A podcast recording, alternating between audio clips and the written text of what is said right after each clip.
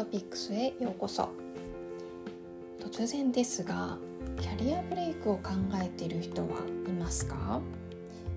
それとかキャリアブレイクを周りに例えばパートナーが考えているとかそんな人はいますか？中にはキャリアブレイクを取ることが不安とか取りたいけれども不安と感じている場合があると思いますがその不安を和らげるためにはどうしたらよいかということをお話ししてみようと思います。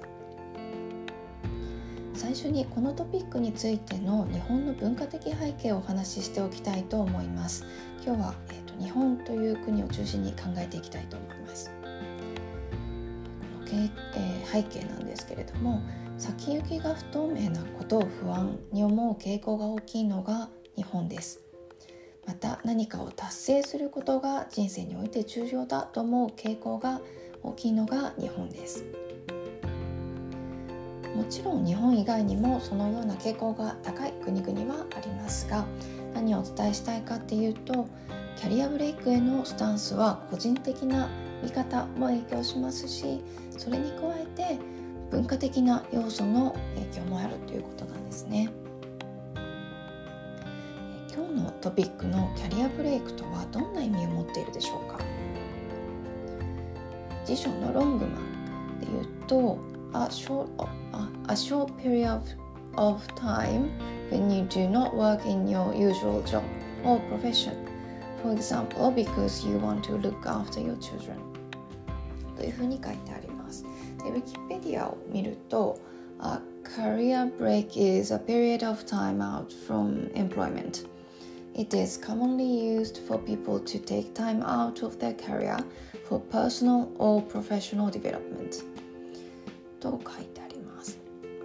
でそれからもう一つ。世の中の動きキャリアブレイクに対する世の中の動きとして一つ記事をお伝えします。ハーバードビジネスレビューの記事の名前が自己成長を加速させるキャリアの中断。が価値ある経験として認められつつあるという記事です。2022年4月21日の記事なんですけれども一部を、えー、お伝えしたいと思います。リンクトインは2022年3月プロフィールの職歴欄にキャリアブレイクという新たなカテゴリーを追加した。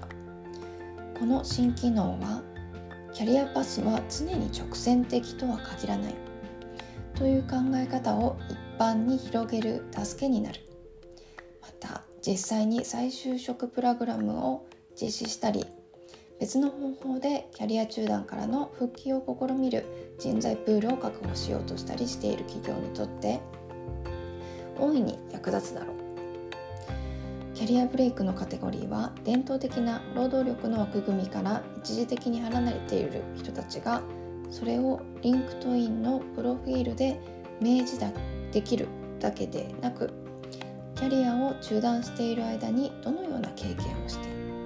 たのか旅行家族的責任の負担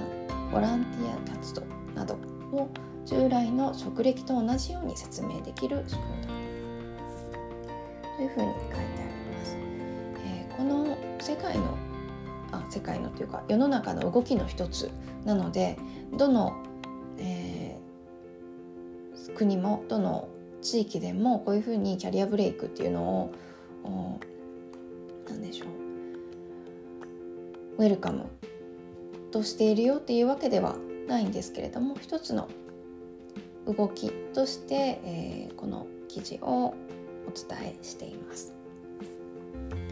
それでは今日の本題のキャリアブレイクへの不安を和らげるためになんですけれども不安に思っていることっていうのを3つのカテゴリーに分けました、えー、どんなカテゴリーかっていうと内的要因外的要因でそれの両方ですね。という3つに分けました。まず内的要因っていうのは、え、例えばこれまで築き上げたキャリアがストップしてしまうかもしれない。という自分のキャリアに対する自分が持っている不安。でもう一つ例として、えー、挙げたいのがブレイク中このキャリアブレイク中ですね。会社の周りの人に迷惑をかけてしまうのが嫌だ。ということを挙げてみました。でそれから次に外的要因。はキャリアブレイク後同じ会社に復帰した時の周りの人の態度が冷たい。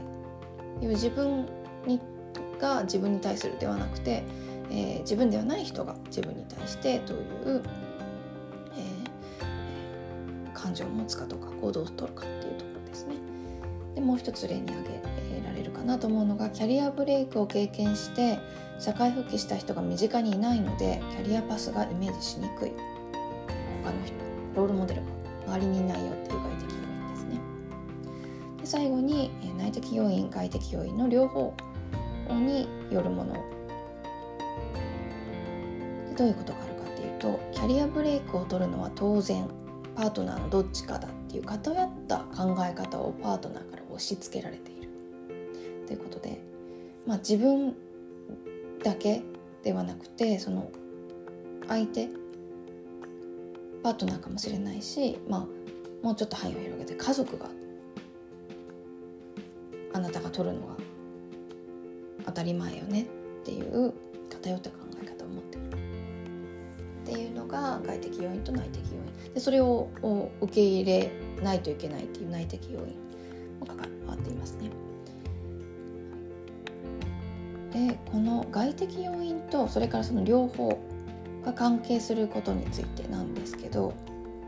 日本というのはルールとか制度を整えることが得意なので外的要因を抑える制度は整っていると思います。でそれが機能しているかどうかっていうのはまた別の問題なんですけれども今日のエピソードを含めてそれを機能するためにどうするかっていう話は多くされるようになってきたなとは感じています。それからコロナ禍でオンラインセミナーもたくさん企画されるようになりましたので同じ部署会社の中にロールモデルがいなくてもその他に探すっていうこともコロナ禍前よりは可能になってきたと思います。そして今私が注目しているのは内的要因の部分なんですね。で内的要因としてさっきも例に挙げたんですけれどもどういうことがあるかっていうことをもう一回言うとここまで築き上げたキャリアパスがストップしてしまうかもしれないっていう不安。かキャリアブレイク中会社の周りの人に迷惑をかけてしまうのが嫌だ。ということ。でその他には業界のトレンドについていけずに取り残されるかもしれないっていう不安。こんなのも入ってくるかなと思います。それではここの内的要因っていうのを詳しく見ていきたいと思うんですけれども内的要因を和らげるためにですね。築き上げたキャリアがストップするかもしれないっていうのはどうしてでしょうか？キャリアブレイクをするイコールキャリアパスがストップっていうのは少し自分に厳しさを突きつけている部分があるかもしれません。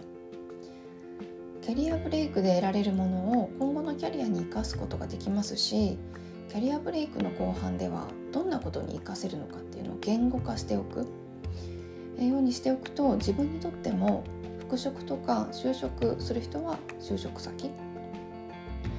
えー、にとってもプラスになると思います。私の場合なんですけれども産休育休でキャリアブレイクを経験しました。で復職した時に思ったのが感情のコントロールがうまくなったということです。で子供っていつ何時どんな要求をしてくるかっていうのは分かりませんよね。でもそれに保護者が対応しないといけないで